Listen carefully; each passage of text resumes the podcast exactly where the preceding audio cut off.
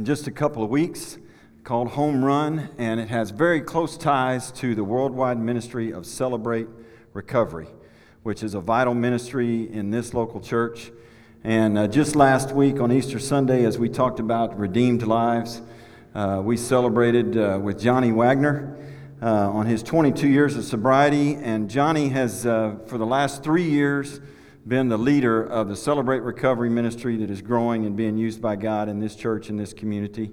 And uh, I wanted Johnny to come and, and maybe talk about the connection of this movie and also about a special event you've got coming up to celebrate uh, three years of Celebrate Recovery here at uh, Houston First Church. Yeah, actually, um, Celebrate Recovery. Am I on? Okay.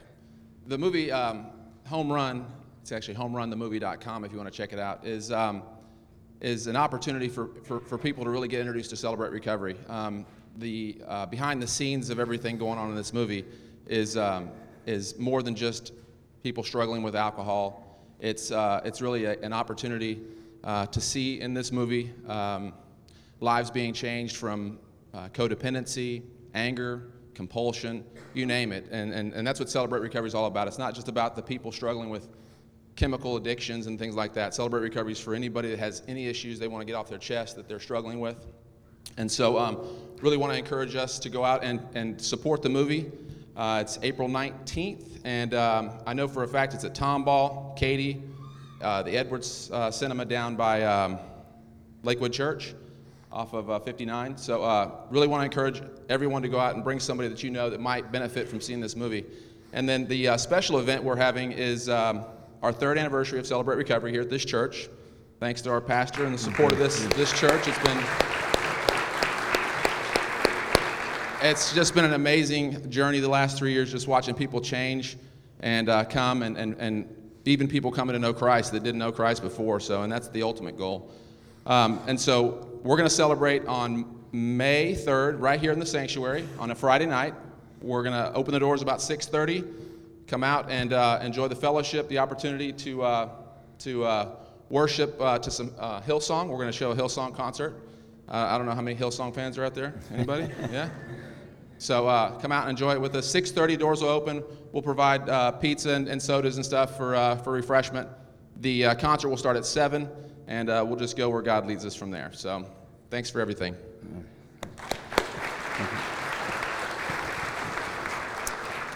Let's continue to worship as we receive our tithes and offerings and give gratefully to God. Thank Him for all He's done for us. We uh, just heard a song about the fact that we know that this is a temporary home, that uh, to know the Lord is to know that there is a home beyond here, in a place uh, where God's will is always done and accomplished. And we long for that and look forward to that, but we're not there yet. And so we have this, this home and all that goes with it. In the next few weeks, we're going we're to talk about our homes. Uh, we're going to talk about things like, like parenting and children. We're also going to talk about singleness, single homes. We're going to talk about our church home. We're going to talk about children who have no home and what we ought to be doing as a part of the body of Christ for them. And, uh, and we will talk about the eternal home that is there for us. Today, though, I want to talk about atmosphere the atmosphere of our homes. You know, when you go to a new restaurant or, or a new store, the food uh, or the product that's being sold, it, it doesn't matter a great deal. And I guess if you force me to choose when it comes to food, it, would I rather have a nice looking restaurant or a place of good food? I'm going to choose the good food. But I still care about the atmosphere. And uh, so you kind of check out the atmosphere. You check it out from the decor, the way things look, uh, the music that's in the background, or, or whatever's going on. You, it definitely, the atmosphere is affected by the people that are there to serve you, uh, to wait on you. Uh, and even the other people that are there, you're kind of checking out the clientele. And my dad's philosophy was always when you go to a restaurant and there's nobody in the parking lot, we don't need to go in there. There needs to be somebody else checking it out as well. So, you know, those things do matter. The atmosphere is a consideration when you go to a new place like that. But what about the atmosphere of our homes? What about the atmosphere of your home? How would you describe that? How would you describe the atmosphere that's in the place where you live? And um, maybe this question what do other people sense when they walk through your doors? What's the atmosphere like there to them?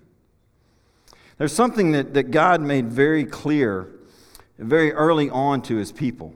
In one of those first few books of the Bible, God just made it uh, very, very clear that, that God's desire for every home, for, for every home, no matter how many people live there, whether it's one or 13, no matter how many people live there, it's God's desire that your home would be marked by His presence.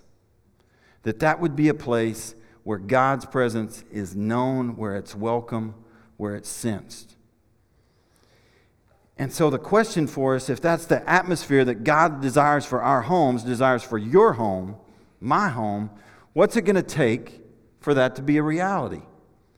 Is, is there just some sort of strange ethereal atmosphere out there, or is there that's just completely mysterious, or is there something and some choices that can be made and some directions to go that can make it a real reality for God's presence to mark the home that you live in? What, what is it that's going to be there that will, that will foster that, that will develop that? I want us to look in Deuteronomy chapter 6. And also, we'll look some in chapter 11. Deuteronomy 6 and 11 have a lot of verses in common that parallel each other, that, that reinforce each other. But these, these foundational words to God's people in Deuteronomy chapter 6, beginning at verse 4, says this Listen, O Israel. And you can just put people of God in there for Israel. Listen, people of God. The Lord is our God, the Lord alone. And you must love the Lord your God with all your heart, all your soul, and all your strength. And you must commit yourselves wholeheartedly to these commands that I'm giving you today. Repeat them again and again to your children. Talk about them when you're at home and when you're on the road, when you're going to bed and when you're getting up. Tie them to your hands and wear them on your foreheads as reminders. Write them on the doorposts of your house and on your gates. In these verses right here, these foundational verses, I think that the Lord does give us some direction about here's, here's some things that will foster, some things that will develop a sense of the presence of God in your home, in your life, in the place where you live every day. And the first of those is just simply our lifestyle our lifestyle. God is calling us here to a wholeheartedly devoted lifestyle of love for Him. And, and that is not just some emotional love, it's a love that's demonstrated in our commitment to His ways and His commands, His laws, His ways of doing things. Hearts and lives that are devoted to God are going to permeate the atmosphere around them. It's going to make a difference wherever you are if your life is completely devoted to God and it's going to start in your home life. I recently uh, had a conversation with, um, with my daughter Jana, and she was telling me about a, a very close friend of hers who, who has a two and a half year old son and uh, a single mom, and they've gone through some struggles and some tough times, and, and uh, they found their way. Um, you know, seeking God in a new way in the last uh, few weeks, and and been to church more often and things like that. And, and she was telling me the story about the two and a half year old boy. They were riding in the car, and mom had some music, some music on, and, and her little guy was from the back seat, the car seat, saying, No, mommy, no, mommy. And she, What is it? And he said, No, mommy, God music, God music. And she changed the channel over to KSBJ and, and, and realized as he started nodding his head that, that that was it, you know. And, so, what are you saying, Pastor Jeffrey? The answer to my problems for atmosphere in my life and home is to listen to only Christian music. No, that's not what I'm saying because I violate that myself. I listen to all kinds of stuff. But a little more wouldn't hurt. That's not the main point, though. The main point is this even a child, even a young child, can sense what's in the atmosphere and knows when it's what it should be. Don't discount that. Speaking of children, we, uh, we kept a small child at our house for the better part of the weekend. And um, it's kind of my responsibility at our house.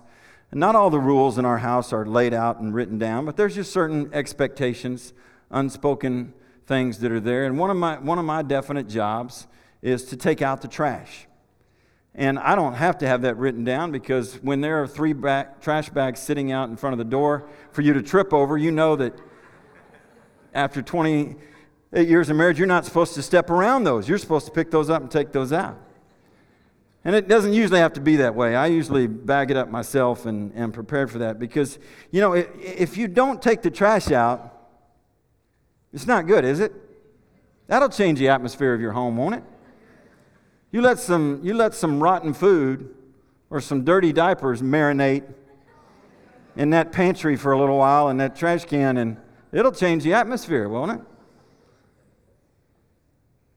What about rotten attitudes and ungodly, degrading content that we watch and read and listen to on a regular basis? Stuff with no moral direction or strength of character, anything that will build you up. You think that'll change the atmosphere? If that hangs around? I think it'll stink it up pretty good. My best friend in high school, um, most of junior high and high school, came from a, a very different situation than, than I did. And um, I, was in, uh, I was in his home, you know, numerous times, but never for long. On the other hand, he was in my home almost constantly, uh, even staying, you know, many nights during the week, school nights, etc. One of the reasons for that is just because of the atmosphere of his home. I remember we walked in one day to his house, and uh, his parents were sitting at kitchen table, not, not a large home, but sitting at a kitchen table, and kind of the living area was all in the, in the same room. And they were sitting at the kitchen table. It was the middle afternoon, and they were eating cereal and uh, smoking cigarettes and, and sitting at the table. And his little siblings were running around, half dressed and pretty much unsupervised. And there was dog mess right in the middle of that living area floor that had been sitting there for a while. And. Uh, Nobody seemed to care. So it wasn't surprising that uh, when they didn't care about something visible, tangible, that stunk like that, it wasn't surprising that they typically didn't care at all where my friend was, whether he was at home or not, day or night. It wasn't surprising that they never attended a single ball game that he played in junior high or high school. It wasn't surprising that they never called to check on him when he would stay at my house for days on end. The atmosphere wasn't good. Our lifestyle makes a total difference in the atmosphere of our home and our life the choices we make, and if we make that, that ultimate choice that I am going to, as God helps me, love Him wholeheartedly with all my heart, soul, mind, and strength, devote myself to His ways, that'll change the atmosphere of everywhere I am, and particularly in my home. Not only our lifestyle, but our conversation matters. There's a lot in these verses that I read to you about what we talk about. And there are even these specific instructions that, that you, you look at verse 8 in Deuteronomy 6, and he's saying, tie these, these laws, these commands of God to your hands, to, on your foreheads, on, write them on your doorposts. Is that literal? Do they really, did they really mean that? Well, some of God's followers did take that literally, and there's some, a few, that you can even see today. You go to certain communities in the world. I've seen the folks, particularly in certain parts of New York City, walking around with the, the little book tied on a band around their forehead, on their wrist. Those things that would be placed on the door frames, they're called phylacteries. Just a big word for these literal, literal symbols of God's commands and God's law. And I think when we think about that, there's a little bit of a tendency for us as Christians to kind of, at least for me, to kind of dismiss that. You know, like, well, I, we're not supposed to take that literally, and, and you know, I'm not going to go out and start wearing that headband with the. I mean, that'd really stick out on me, wouldn't it? That'd be interesting. That'd be an interesting look. But it is a good question to ask are, are we any more serious or successful in, in, in flavoring the whole of our life with intentional, conscious attention to the law of God, the Word of God? That helps us personally and as families live out a, live out a lifestyle? Do we have a strategy for living out that commitment to God totally and being reminded of what He said to us? So there's this encouragement for the atmosphere of our home to talk about it. Versus talk about repeat it again and again, it says. Talk about it when you're at home, when you're on the road, when you're going to bed, when you're getting up. Morning, day, and night, the, the commands and the character of God, that's always good conversation topic. The New Testament has, has lots of examples and lots of, of things that it says about how we ought to, to talk to one another, how we ought to speak to, to one another. There are a couple of those that, that I'm reminded of from the Apostle Paul. In uh, his letter to the Ephesians, Paul gives these just straightforward examples, just a couple of simple verses. First, he says, Don't use foul or abusive language let everything you say be good and helpful, so that your words will be an encouragement to those who hear them. Does that mean all your conversation at home is going to be yes, dear, no, dear? No. But is it good and helpful even when you're correcting? Even when you're speaking something that's tough to hear? Is it for the good? Or just so you'll feel good about it? Don't use foul or abusive language. Let everything you say be good and helpful so that your words will be an encouragement to those who hear them. You live by that, it'll change the atmosphere of your home. Further down in that letter, in Ephesians chapter 5, verse 4, he says, Obscene stories, foolish talk, and coarse jokes, these are not for you. Instead, let there be thankfulness to God.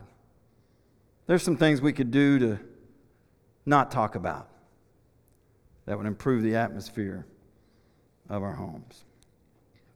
You know, I stand up here and I say all this, and, and, and I would just confess to you, our home over the years has been far from perfect.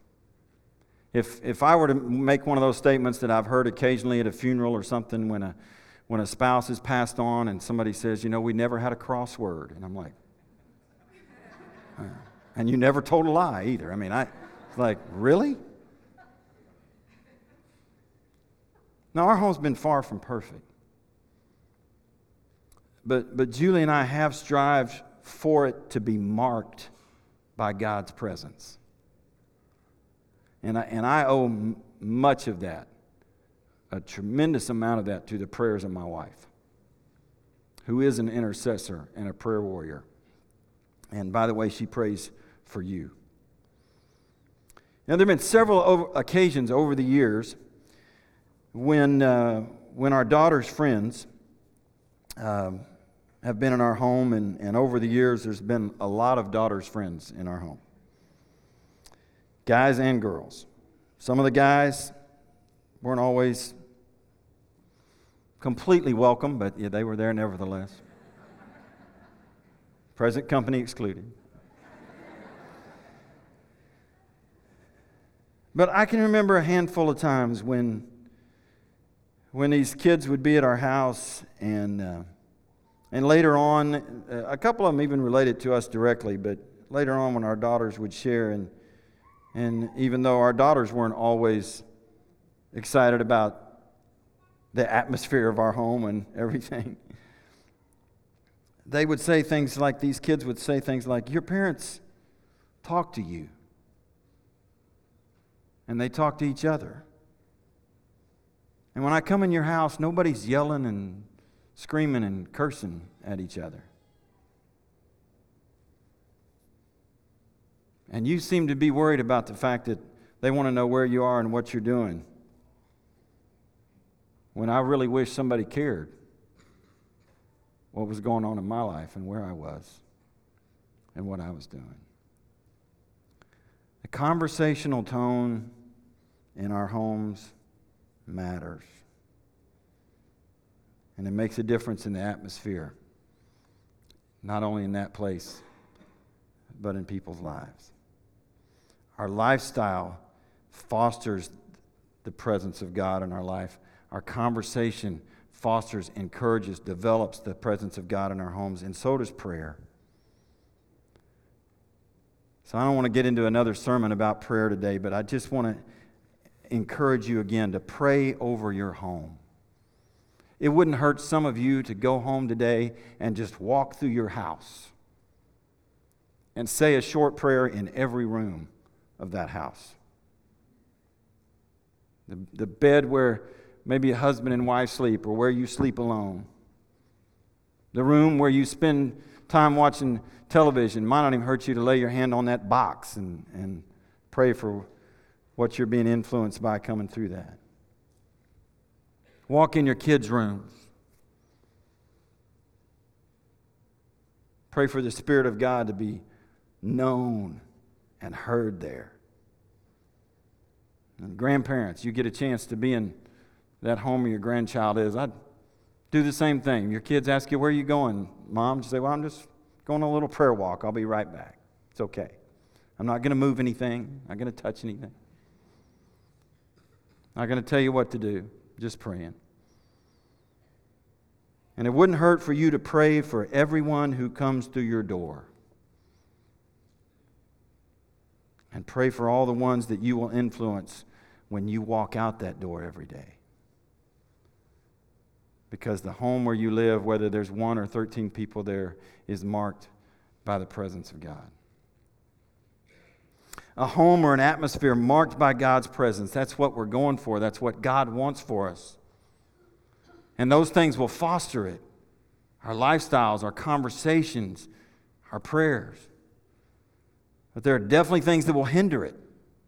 There are things that will, that will keep us from having that. And the Lord described that well too in Deuteronomy chapter 6. Look at these uh, words with me in Deuteronomy 6, beginning at verse 10. He says, The Lord your God will soon bring you into the land he swore to give you when he made a vow to your ancestors, Abraham, Isaac, and Jacob. It is a land with large, prosperous cities that you did not build. The houses will be richly stocked with goods you did not produce. And you will draw water from cisterns you did not dig, and you will eat from vineyards and olive trees you did not plant. And when you have eaten your fill in this land, be careful not to forget the Lord, who rescued you from slavery in the land of Egypt and you must fear the Lord your God and serve him. When you take an oath, you must use only his name. The atmosphere that would, of God's presence that should mark our homes is hindered when we forget. When we forget God when things are good. In those verses I just read to you, the Lord is talking about things that were provided for his people, things that they didn't make themselves, things he provided for them according to his promises. But our tendency is, as we see in the history of his people, when things are going well, when things are provided for us, when things are going good, we tend to forget that it's God who provided those things. And God's strong warning here is don't forget God when things are good. You know, the, the word geek um, has been around for quite a while. And if you look up definitions for geek, the first one you'll find is something like this a person regarded as foolish or inept or clumsy. But there are also, is kind of over the last several years, a new definition of geek that's come on, and it's a person who is single minded or accomplished in scientific or technical pursuits, but is felt to be socially incompetent. I will not ask for a show of hands. The word usually isn't intended as a compliment, but, but these days, if you have a problem with your computer or your cell phone or your gaming box or your TV or something along like You're looking for a geek, aren't you? They even have the, I don't know how many years it's been out there, the company, the trademark of the Geek Squad, right? Some of you have used the Geek Squad. And, and they proudly advertise. They say, We're geeky, yes, but we also know what you're going through because nobody is more into technology than we are. And if you look on their website, even today, it, it, has this slogan. And I wish I had it across there so you can make sure you catch the subtlety of the spelling. It says, The Geek Squad, Geek Squad will untangle your knots with our tech techno. Okay, you just have to see that in your head. You spell knots with a K. K is silent. We untangle your tech knots with our techno, K N O W. That's pretty geeky, isn't it? That's, that's pretty strong. you know, you call somebody that's on the geek squad or your own friendly personal neighborhood friend geek and you give them a call and they come fix your problem and and then you're ready for them to leave you alone i think it's possible for us to treat god in the same way we might treat the geek squad i love cs lewis writing and in the story about part of his life surprised by joy uh, cs lewis described approaching god in a similar way he said when he was young he learned that his mother was dying. He was just a boy. And he remembered that he'd been taught that, that if he prayed in faith, that God would grant his prayer. And so when his mother eventually died, Lewis prayed for a miracle. It didn't happen. And later on, he wrote, he wrote these words. He said, I had approached God, or my idea of God, without love, without awe, even without fear. He was in my mental picture uh, uh, uh, to appear neither as Savior as judge, but merely as a magician. And when he had done what was required of him, I supposed he would simply, well, go away. And it never crossed my mind that the tremendous contract which I solicited should have any consequence beyond restoring the status quo. What does that mean? It means anytime we expect God to fix our problems and make things good again, and then say to Him, Go away, we can live without you now. We're kind of treating God like the geek squad. We live in a culture that, by and large, has done that. And maybe, in a sense, people always have. There's a lot of new interest in President Lincoln, perhaps our most loved and respected, well known president in our history, with the, the movie this last year, which, which I found very interesting. Did you know in 1863, President Lincoln designated April 30th as a day of national humiliation, fasting, and prayer. And I want to read you a, a, portion of the proclamation that he gave on that occasion. He said this It is the duty of nations as well as of men who owe their dependence upon the overruling power of God to confess their sins and transgressions in humble sorrow yet with assured hope that genuine repentance will lead to mercy and pardon and to recognize the sublime truth announced in the Holy Scriptures and proven by history that those nations only are blessed whose God is the Lord. The awful calamity of civil war, which now desolates the land, may be but a punishment inflicted upon us for our presumptuous sins, to the needful end of our national reformation as a whole people. Intoxicated with unbroken success, we have become too self sufficient to feel the necessity of redeeming and preserving grace, too proud to pray to the God that made us. We have grown in numbers and wealth and power as no other nation has grown, but we have forgotten God. It's easy to do where we live. Things are going well. I've got it together. This is good. And we forget that we owe all of that goodness to God. That hinders us from having a home marked by His presence. And so does this when, when we abandon God because of distractions.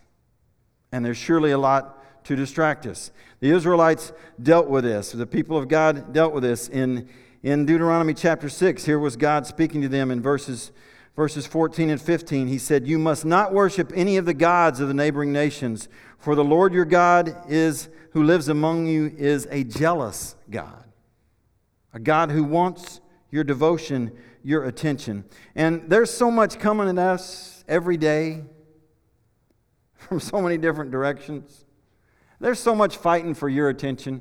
I realize that. It's fighting for it right now. You've got a, almost every one of you, you've got a device in your hands. You could just totally be tuned out right now. You could be watching your Slingbox, for all I know. That watching TV from your household, sitting there, feeling good about the fact that you showed up in church, but your body's here, but your mind's elsewhere. You may be reading something else, thinking about something else. There's so much going on in our lives from so many different directions. It fights for our attention, our time, our devotion, for our hearts,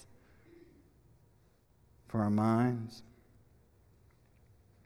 I read, I read these, I just read to you from 160 years ago or so. I might as well read to you from 100 years ago. I read these words from a pastor uh, written about 100 years ago.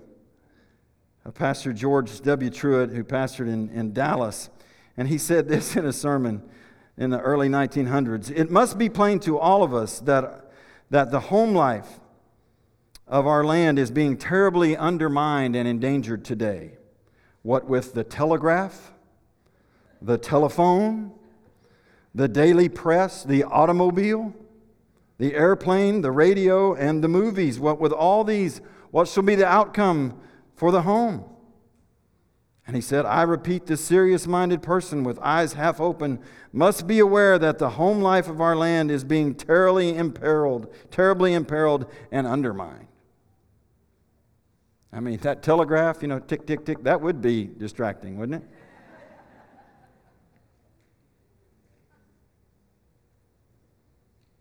There's so much going on.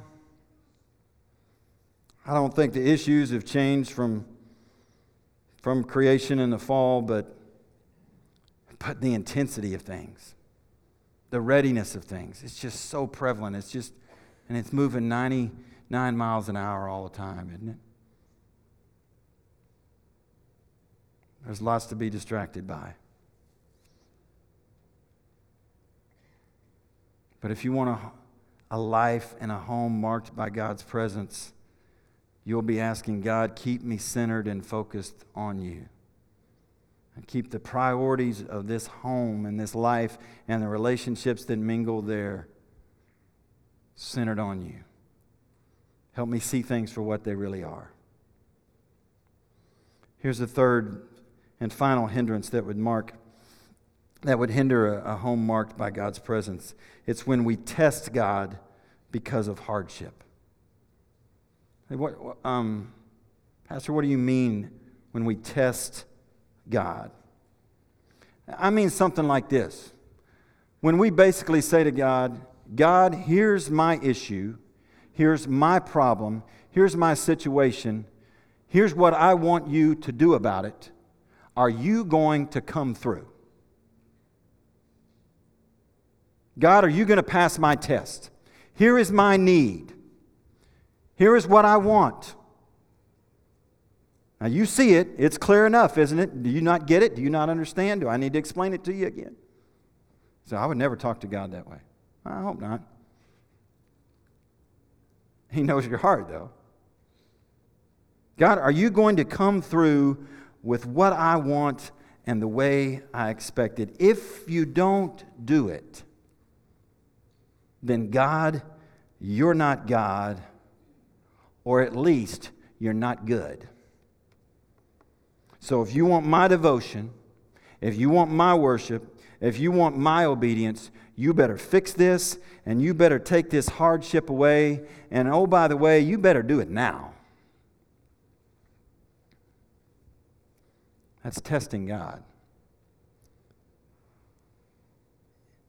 The reference that is made in Deuteronomy 6, verse 16 in, to Israel's history says, You must not test the Lord your God as you did when you complained at Massah.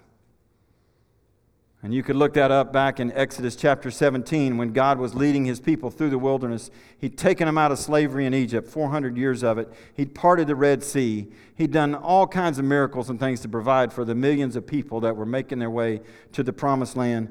But it seemed like constantly, any time a trouble came up, they were testing God and demanding God. And in Exodus chapter 17, where you can read about they're blaming God, they're thirsty They've, they've hit a drought in a place where they can't find any water, and they're blaming God, and they're ready to stone Moses because they're thirsty. God's already come through for them so many times. And here again, they are lacking trust and putting him to the test. Amazingly, God came through for them once again. He brought water straight out of the rock, gushing out of the rock, it says. But it wouldn't be long before they'd forget that and be testing him again. That does not have to be who we are. Our homes can be marked, our lives can be marked by the presence of God. As I said earlier, Deuteronomy chapter 6 and Deuteronomy chapter 11 have a lot of parallels to each other. They have much, much in common. Some of the same exact words are repeated. But in Deuteronomy chapter 11, at, at kind of the end of the same instructions and, and discourse to, that we find in, in chapter 6, at the end, at, towards the end of Deuteronomy chapter 11, these words are, are spoken. Deuteronomy chapter 11, verse 26 says, Look, Today, I'm giving you the choice between a blessing and a curse. You will be blessed if you obey the commands of the Lord your God that I'm giving you today. But you will be cursed if you reject the commands of the Lord your God and turn away from him and worship gods you've not known before. And just maybe there's somebody here that hears that and the reaction is just a little bit of, whoa, whoa. That's a little weird. That's a little concerning. I, I don't know if I want to believe in a God who would curse me. Well, the, the truth is, me neither. I don't know that I want to believe in that. But as I look at it, that, that's not what's happening here. This isn't God arbitrarily dropping fairy dust here and then and then here swatting others away.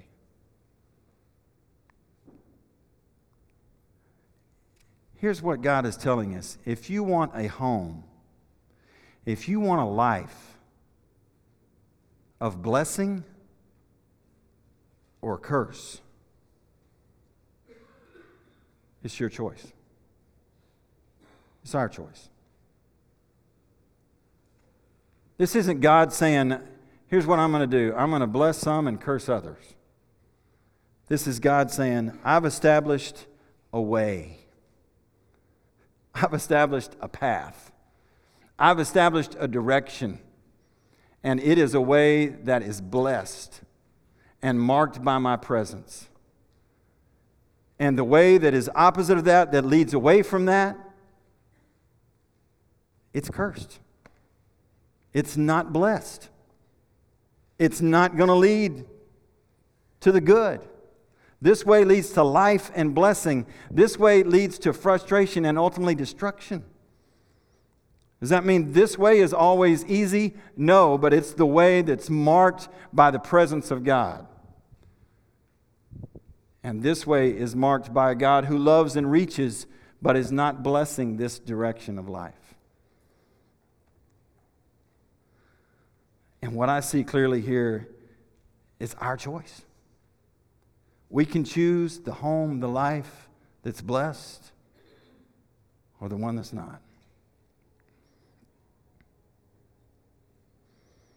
What do you choose today? It's your choice. I would love to, uh, to pray for you today, to pray for all of us. I want to pray for your, your life, your home, atmosphere. But, uh, but first, I want you to hear these words from the New Testament that, that I hope stay with you, that you could hold on to today, that, that I think if you embrace these and the truth and the presence of God in them, it'll change the atmosphere or continue to keep the atmosphere of your home what it ought to be. I love these words in Philippians chapter 4, verses 8 and 9. Listen to me. And now, dear brothers and sisters, one final thing fix your thoughts on what is true and honorable and right and pure and lovely and admirable. Think about things that are excellent and worthy of praise. And keep putting into practice all that you have learned and received from me, everything you've heard from me and saw me doing. And then the God of peace will be with you. Those are words from the Apostle Paul who said, Follow me as I follow Christ. And in his letter to the Colossians, chapter 3, beginning at verse 12. Listen to this. Since God chose you to be the holy people he loves, you must clothe yourselves with tender-hearted mercy, kindness, humility, gentleness, and patience. Make allowances for each other's faults and forgive anyone who offends you. Remember, the Lord forgave you, so you must forgive others.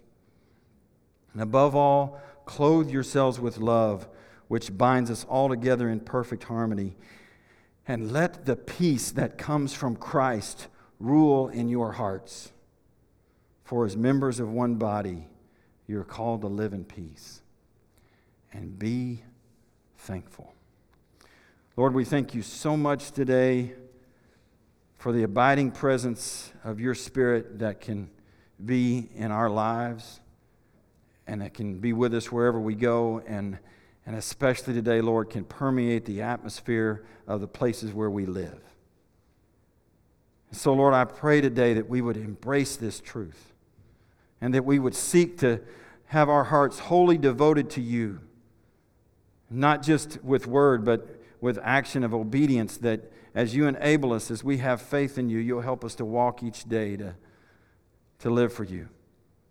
And Lord, we know we can't do that on our own strength. We need your power to do that. But Lord, today we want to incline our hearts, to open our hearts up to your presence and to your direction, to the truth of your word.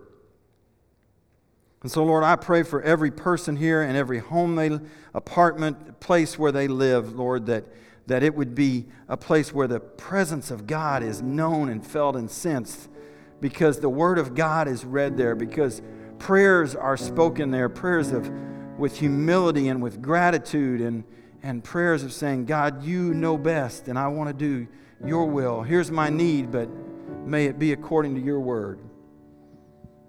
Places where the, the Lord is, is spoken about. Even in the context of trivial everyday matters, we remember the Lord and we remember the Lord in the way we speak to each other, in the way we ask of each other. And Lord, especially in the way that we make allowances for each other's faults and forgive each other.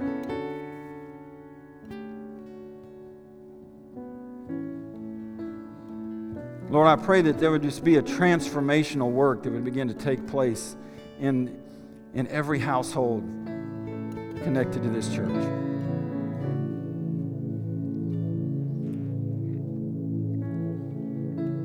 I pray that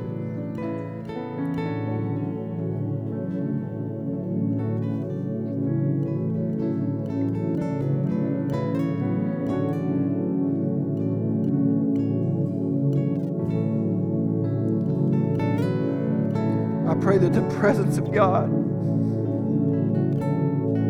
would mark every home and every life, every influence.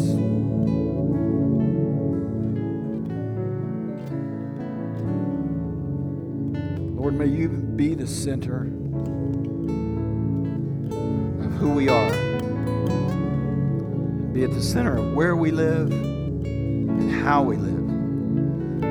Now, Lord, I, I, I know that you love every single person in this room and you want the absolute best for them, and you've marked out a way of blessing for them and for me. And so, Lord, I ask you to help us walk in that way.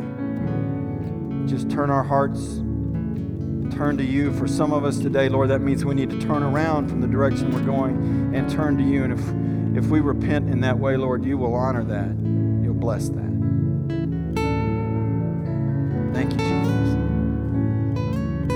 Your presence today. Will you stand with me? If you need to pray, if you need to bring your prayer cards to the pillars today, seek God, pray for your home, pray for your life to be marked by His presence.